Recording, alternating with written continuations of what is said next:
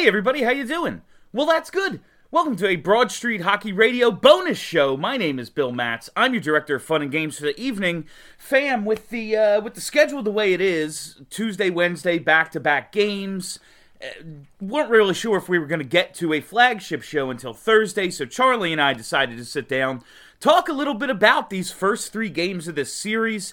Uh, Charlie O'Connor from theathletic.com. How's it going, Chuck? Hello, it me. I'm uh, doing quite well despite the uh, the decreased amount of sleep I've been getting since the playoffs started. But hey, that's it's all part of the game, right? We all got to we is. all got to be in playoff mode. We all got to be in playoff mode, and with hockey on from like noon or three p.m. You know, pretty much every day through midnight. Uh, you know, a game last night goes to goes to overtime Brayden Schenn gets that winner. It's it's fun, but it's absolutely we were just saying it went from absolutely nothing to a sprint real quick. But here we are. Just want to do like a bon- a little bit of a bonus show for you guys. Charlie, you just got done with uh, media availability for both the Flyers and the Habs.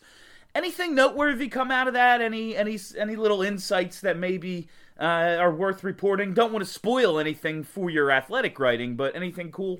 Yeah, not a lot that was terribly interesting. Um, one thing that uh, that Vigneault did note, and I mean he had he's been very careful not to give specifics during this entire uh, basically since the playoffs started. He was pretty open during the round robin, but it's very clear that now that the playoffs are, are going, he's not interested in giving away much. But he said that they are going to make some changes to the power play, which they need to. It's just it hasn't been good.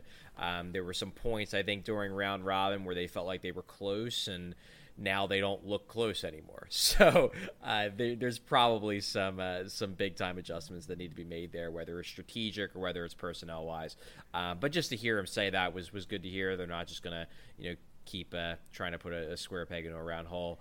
Um, one thing that was interesting to me coming out of the Montreal uh, availability uh, that uh, the Kirk Muller mentioned, and then Jonathan Drouin backed up, was that they felt that one of their biggest issues in game three was that the Flyers did a very good job of taking away the middle of the ice. And not just the middle of the ice from a like the neutral zone, but they made the Flyers made it a lot harder for them to use the center on breakouts, which forced them to go up the wall a lot on their breakouts, and then the Flyers were able to muck that up and basically slow everything down, and it really cut down. They felt on their ability to use their speed. So that was interesting because obviously, like we're watching this from a Flyers perspective, we're watching you know what is Montreal doing to slow down the Flyers, and that was interesting to me because it was like, ah, that that makes sense because I do remember in game two how much they were using the you know the low man, the center on those breakouts, and they were really killing the Flyers in transition. And yeah, in game three, it did seem like a lot of that game was played along the boards. Now you know once he said that, I started thinking about it. Like yeah, it was just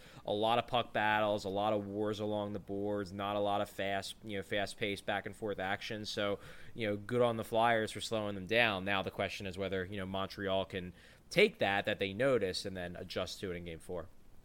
I want to I want to start with that because I, I thought I, uh, that was very obvious. The Flyers all year it seemed were so good at creating turnovers and taking away time and space on breakouts that they created those mesh points that they talk about mostly on the penalty kill, but really in all three zones by forcing teams into battles that result in turnovers. Uh, and they finally did a good job of that. Like you watched the game last night, everyone noted that was a boring fucking game, but the Flyers played their style. I mean, yeah, maybe they looked more like the New Jersey Devils than we ever want them to, but that's their kind of game. In game two, it was so back and forth, uh, so open, especially from Montreal's end. They were able to utilize that speed and win those battles because it wasn't so contested in tight space. Are you surprised by what you've seen in this series? Like, man, I, I knew it wasn't going to be a four game sweep, a blowout of any kind, but through three games, the Flyers have scored three goals. Like Montreal is outscoring them despite being shut out in Game Three. Uh, is this more of a fight than you thought it was going to be? Because it definitely is for me.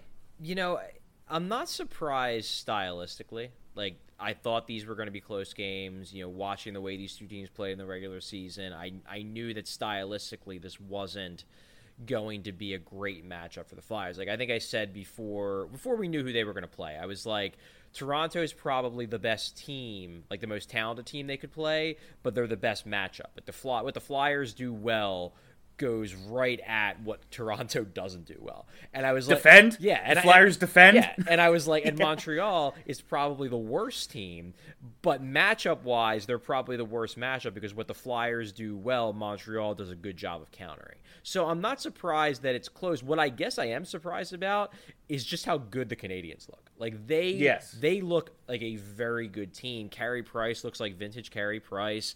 You know, and guys like you know Jesperi Kotkaniemi, who was down in the minors in February. You know, Suzuki's playing on the top line and looking good.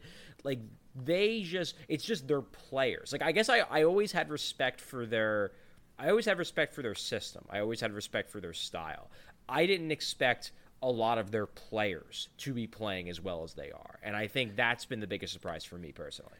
No, I mean, before the series started on the last show, we joked, like, I just don't think they have the firepower to do what they need to do to keep up with the Flyers. And it has been, through three games, the exact opposite. The Flyers, despite being the top seed, look like a more of a Columbus Blue Jackets team. Like, we're going to have to really muck it up to to slow them down and Montreal are the ones looking to looking to open the game up more. Do you think the Flyers ever break open these floodgates? Like or is this a dogfight through like 6 or even 7 games? Do you think it finally the Flyers make a bu- create a bunch of turnovers in the neutral zone, get that rush game going again that they had in the second half and have a four, five, six goal game or is this is this going to come down to a goalie pull every night?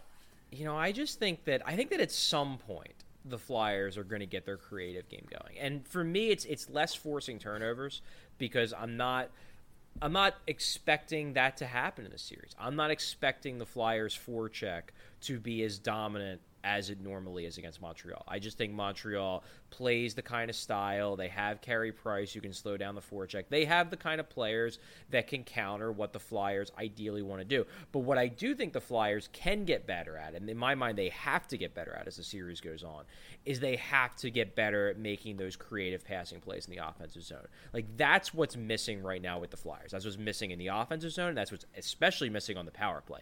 They one of the Flyers' biggest underrated strengths coming into the series was that they can pull off, you know, the, the, the, passing plays that cut across the slot, that go across the goal mouth, that start from below the goal line, that really make goalies' lives miserable and make you know a shot that you know from a certain spot on the ice might you just if you just look at where a shot is taken you might say ah that's not that great of a shot. But if you look at the pass that led up to that shot suddenly that becomes a really dangerous opportunity. And that's what the flyers can do that montreal really can't because they don't have the skill to pull off those kind of passes. But the flyers haven't done it. They haven't been able to do it. And i feel like at some point it's it's going to happen. Like they got to start clicking on these plays because they're just, they just have too many good players not for it to happen at some point. But you're just kind of waiting. You're waiting for when that's going to happen, and I don't know when. That's the way Montreal like. I, I would never call them a great defensive team, but the way they've been able to defend the Flyers and take away those things, like, yeah, you got to believe at a certain point we're going to get the Giroux to Voracek, Voracek to the goal mount, power play goal, and everything works.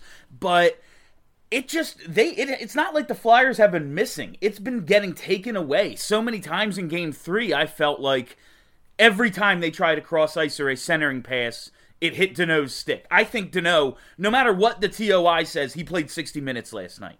Every shift he was out there and tipping a pass away from a sure one time or scoring opportunity. But uh, short of it just opening up and being there, don't they kind of just have to start to muck it up a little more in front of the net and just throw more shots at the net? I feel like they're looking to create too much that isn't there when they need to just basically be battling with Carey Price and forget about the creative stuff until they're able to open it up.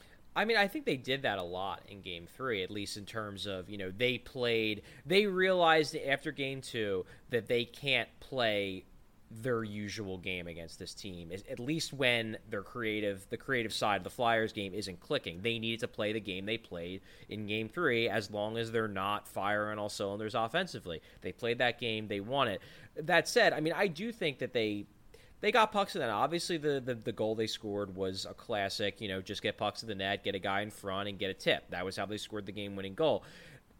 They did miss a lot of shots. That was that's one thing that like you know this game maybe doesn't seem as frustrating if the Flyers don't miss the net on quite a few of their of their you know high quality opportunities. I think it was um, evolving hockey or maybe Micah um, posted like one of those shot maps after the game and was like, if I were the Flyers, I, I I would just stop missing the net from the low slot. Like it's not like they were getting blocked. It was just the Flyers were having these opportunities. They were missing the net. Like if you get a couple of those on net, maybe you win this game three nothing, and no one's that concerned. And if you get the power play going, then really no one's concerned because you had six opportunities and you didn't score on any of them. Yeah, so I want to talk first. Missing the net, Travis Konecny is due for a hat trick just based on how many times he's missed the net. Uh, I'm putting money on Konecny to score on Tuesday, 100%. But Getting to the power play, you said Alain Vigneault talked about there's going to be some strategic mix-ups. There's going to be some. Uh, they're going to shake up the personnel, perhaps. What the hell can they do to get this thing going? Because you said, like, yeah, in the round robin, I thought they were creating some opportunities and just not scoring. And we talk about that all the time. That happens. That's hockey. There's a goalie there. It's tough. But now they're not. They had three straight power plays that uh, resulted in zero shots on goal. That can't happen. Like if they were to play the Phantoms, like, that's that's unbelievable. Anyway, like how how do you think they should uh, switch this thing up? I honestly don't know. Uh, number one, they, first off, they need to do a better job of getting in the zone. I mean, that's first and foremost. They just need to do a better job. They need to be more decisive on their entries. They need to work better as a five man unit and spread out the uh, you know Montreal as they're trying to slow them down in the neutral zone. So that's number one. Before you can even fix anything in terms of structure, you gotta you gotta resolve that issue. That's that's first and foremost. After that, then I don't know. I, you know, it's it's interesting as, as much as I hate the Claude Giroux on the right side thing, that I wonder if it's going to be what they do because Dude, they're get they're getting because it's 2020. Well, it's just that's why it's going to work because it's 2020. It's also because like they're just they're getting pressured so much, and the one yeah. disadvantage of having Giroux on his off wing is that it's a little bit harder for him to protect the puck, and they might think, well, if we're going to go with this just get shots on net approach and not be super trying to be super creative with these crazy passing plays, maybe we put Drew back on the right side and just make it easier for him to hang on to the puck and and harder for Montreal to get easy clears. Like I don't know if I would like it, but truthfully, it's not like this is working. So at this point, you know, fine. Give something else a shot. I don't know if they're going to go that route, but to me, like that's an audible that I could see because they've done it before in during the season, as we know, to to our frustration. So it seems like something that they could pull off. Beyond that, then it just I guess it comes down to making personnel changes. Like obviously you're not pulling Giroux off that unit. I don't think you're pulling Voracek off that unit, but you know, do you try to do like a double net front and bring JVR back? Like I don't know. These are things that you can you can consider if especially if you're going to try this whole, you know, just get pucks on net and figure it out from there type of thing. No, and that's like if you're gonna if you're gonna move, let's say they move G over to the right, well, that means you'd think moving Voracek over to the left, but we've seen that just takes away the one-timer possibilities entirely between those two. Maybe you put another righty over on over on that left side to replace Giroux. I don't know, uh, but it's it, they need to fix this, man, because it it's not you have to score on these power plays. They had a five on three in game two. They didn't score on. They had the double minor. They didn't score on in game th- like it's. This is going to hurt them when they're the number one seed. I would hate to see it come down to this, but I do put my trust in Alain Vigneault that they're going to get this stuff figured out. Like you talked about in game two, Montreal used the middle of the ice to break out. Game three, the Flyers took it away. So I believe in this coaching staff to get it taken care of. But let's move on to the personnel. Man, I just don't know what to do with this bottom six. It, it it's still in flux. I, I, Raffl's back. That seemed good. I wondered if he was just coming back because that's what you do, or if he was really ready and he seemed at least uh, pretty pretty good to go for Game Three. What do you do with this bottom six? Is, does it get to the point of putting Laughton at three C just because you have to, or how would you fix this thing? Yeah, it's I mean, the the big debate here really just boils down, I think, to Nate Thompson. Because that that's the that's the lightning rod that's going on, and obviously a lot of people got really angry when Vino praised that that Thompson line last night. I actually thought like my view of Nate Thompson is I don't think he sh- probably should be in the lineup, but if you're going to have Nate Thompson in a game, game three was the exact game you want Nate Thompson in. Because it's the kind of game where like one mistake could lose you the game. And I would trust a guy like him more than, say, a Connor Bunnaman or a Morgan Frost in that type of game. That said, I don't think the path to the Flyers going to the Cup final is just locking Nate Thompson in the lineup because he's just not that good. So that's the question. And one thing that's interesting to me about this, because you mentioned Laughton, the we were uh, justifiably praising the shit out of that Laughton Hayes Konecny line during the round robin. It hasn't done shit in this round, at least offensively, and they've spent a lot of time in their own zone. So, like, if your biggest benefit to keeping Laughton on the wing is that you have this line that's clicking, and that line is no longer clicking, then suddenly, you know, it's just. I, I think the change I might make, I don't know if I'd make it for game four because I just don't know how Game Four is going to play. I don't know if Game Four is going to look more like Game Three or if it's going to be more open. But I, I do I like the idea of maybe bringing Farabee back in and putting him on that line too with with Hayes and Konecny because that line wasn't bad this year. And then even maybe like you know the Thompson line got more minutes than the Grant line last night. So yeah. maybe you just put Laughton at center on that fourth line. Because to me, Laughton can play the same game Thompson does. He's just better. Yeah, that's the as as much as we like as much as we talked about how it was getting pretty hard to take this job away from Scott Laughton to start the playoffs. The thing is, it's not two weeks ago. Things are not clicking the way they were, yeah. and he seems like the candidate to to move into that three C spot. And so you want to keep uh you want to keep G, Jake, and Couturier together? Yeah, I think they're. I mean, they scored the one goal. They dominated the shit out of the Danault line last night and the the Weber Chiarot line. I think they're close. I think if the Fly- they seem like yeah. they're finally getting yeah. there. If the Flyers have a line that is close to really breaking through, it's them. And you know, from a play driving standpoint, they've been great. You know, obviously they had the the, the, the good night last night. I do not want to pull them apart at this point. I think that's the closest thing you have to an offensive breakthrough, and that's not something I want to fuck with. What do you do with James Van Riemsdyk? yeah, I, I, I am I have like gone out of my way not to criticize him over these last two seasons. Game one is the first time I've ever said like I think he played very bad.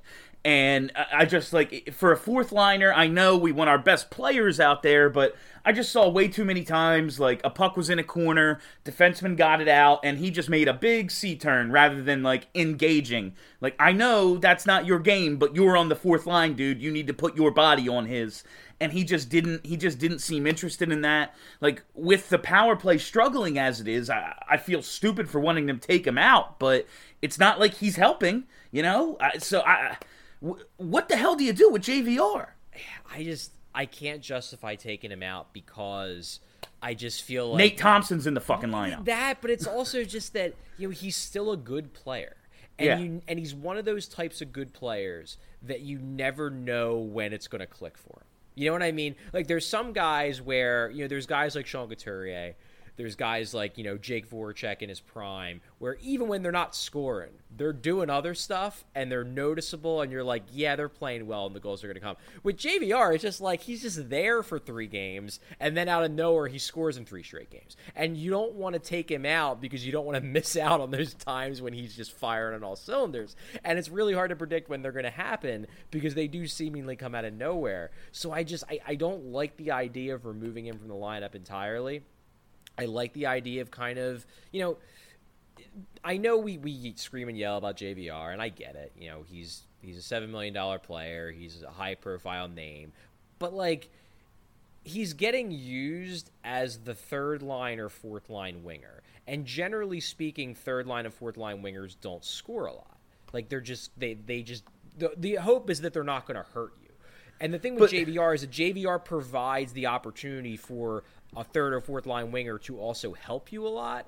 So it's not like he's on the first line and doing nothing. He's in the bottom six and doing nothing. So I feel like you can afford to wait on him, hoping that it clicks for him at some point. I get the frustration though because he's been Yeah, he had some good shifts last night, but like you you almost feel like when you're watching him, you're like you're looking for a reason not to be mad at him.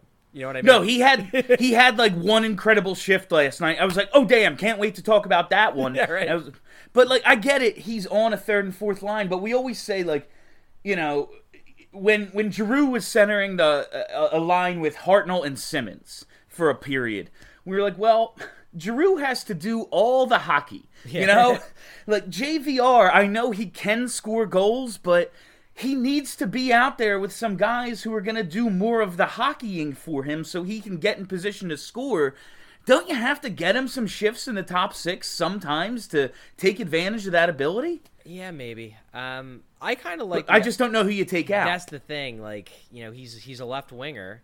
I don't really. They, they, he never was really able to click too well with Hayes, so that puts. No, you, I don't like that. Combo. Yeah, so that puts you in a tough spot because I don't want him up with Couturier. Like, I, I don't want him getting first line matchups with Sean Couturier. I don't think he no, can as, do it.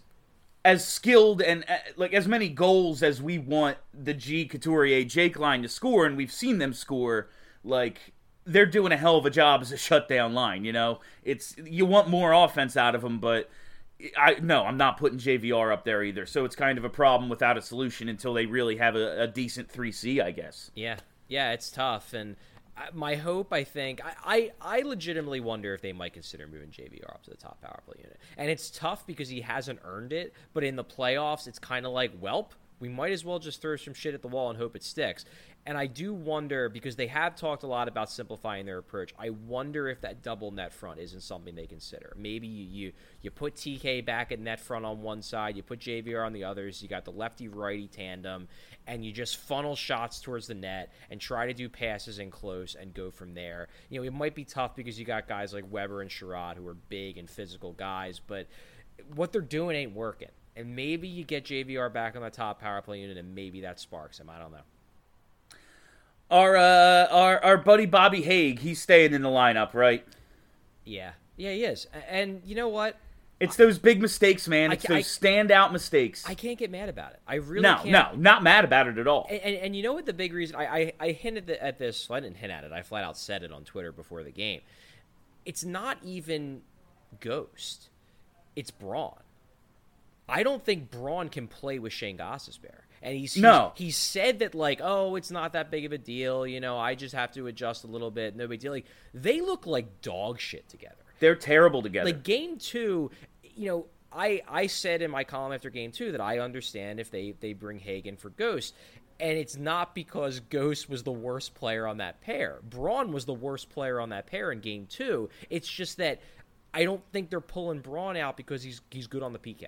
So yeah. it's like, okay, well, if you need to get more out of Braun, the best way to do it is probably to do, it's probably to do one of two things. It's either you flip flop the pairings and you put Braun up with Sanheim, or you give Braun Hagg back because they have better chemistry.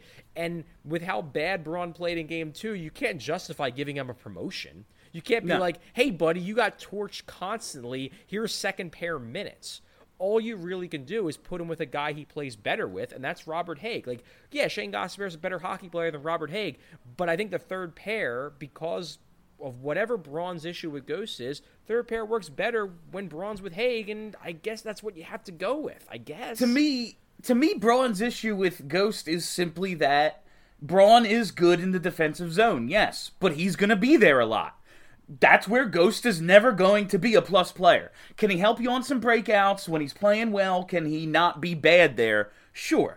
But he's never going to be more than an average player in his own zone. Well, he it's just not going to work. They're not a good you would think okay well ghost can help with the breakout and then boom it's they they fix each other's flaws but really they accentuate each other's flaws so i, I it just doesn't seem like it's going to work and this matchup uh, it doesn't seem good for for Ghost and for he and Braun together. I, I, got no problem with Hagg being in. They're fine. It's a third pair. They can kill penalties and do all that shit. It's fine. Yeah, there was one sequence in game two that was just hor- horrifyingly bad, and it was prime. It was like Ghost.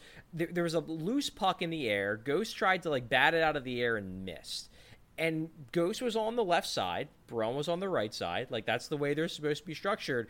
And the puck hit the ice, and Braun just decided to go over to Ghost's side and chase it. And Ghost was just left standing there, like in his spot, confused, like very clearly confused of like why the hell Braun just went and freelance to the left side, and then Montreal gets the puck back, and rather, I guess maybe it was because he Braun was hoping Ghost would move back over to the right, but Ghost didn't Yeah. do it. Then Braun like circles around Ghost to try to get back to the right side, and in the meantime, Montreal is scoring a goal, and it's like, what the hell are you guys even doing? No, and that's like maybe their styles don't complement each other, but they clearly have not played well enough to have that sort of like you see me do something, you react. Yeah. That unspoken chemistry. They they have zero chemistry, and this is not the time to be figuring that out. Like in pursuit of a Stanley Cup. Sorry, Ghost didn't play enough this year to have that, especially with someone who joined the team this year. Uh, all right, we're gonna wrap this up, but first, Charlie, I got a question in post game last night that seemed insane to me, but it came up, and other people said, no, it's not as crazy as you think. Uh, they're playing back to backs on on Tuesday and Wednesday. Hart has to play in the back, like. Save the say the game goes three plus overtimes on Tuesday. Okay, maybe you make a switch just because of that because he played two games in one day. But Hart plays the back to backs unless something ridiculous happens, right? Yeah, I think so. Uh, This All is right. like this isn't a situation like um, you know, there are some teams that are legitimately using a tandem. You know, Carolina is using a tandem. Columbus was sort of using a tandem. Now Elvis is hurt, so now they're just rolling with Korpisalo. Plus, Korpisalo has been great, so it's it's been a no brainer. Um, and then obviously you have Vegas, but like Vegas has two great goalies. They have Fleury and Lehner. Like it's easy. It's easy to, to, to face a back to back if you're Vegas and say, yeah, we'll let our one B start this game and our one A start the other. Like sure, why not? No, the Flyers have a number one, and that number one is Carter Hart. And Brian Elliott, while he played fine in the round robin, and I don't think he's as bad as some people seem to, he's the number two. No, this is this is Carter Hart's show. Carter Hart's been the best player on the team so far in this series. He gets both those games unless this is like a four overtime game in uh, on Tuesday. I think. All right. All right, thanks. Uh, thanks a lot, Charlie. I know you had a bunch of stuff going on today, as we all do, as these playoffs are just a thing of beauty. But uh, the puck is probably dropped about two minutes ago because it was supposed to be 3 p.m. and it's like close to 3:30, so it's probably just about to get underway. Uh, so thanks a lot to Charlie for joining me, and thank you all for listening. Thanks for hanging out. If you haven't already, hit that subscribe button. Just search Broad Street Hockey wherever there are podcasts. That's it for us today. Have a great week, everybody. Let's fucking go, Flyers! Let's fucking go! Let's fucking go! Woo! Hey, Bill. Just wanted to send you a quick note from uh, north of the border here. Let's fucking go! Let's fucking go! Woo! Let's fucking go! Let's fucking go! Let's fucking go! Let's fucking go! Let's fucking go! Let's fucking go! Let's fucking go! Go Flyers! Woo! Let's fucking go, Flyers! Woo! Let's fucking go! Let's fucking go! Woo! Let's fucking go! Let's fucking go! Let's fucking go! Woo! Let's fucking go! Let's fucking go!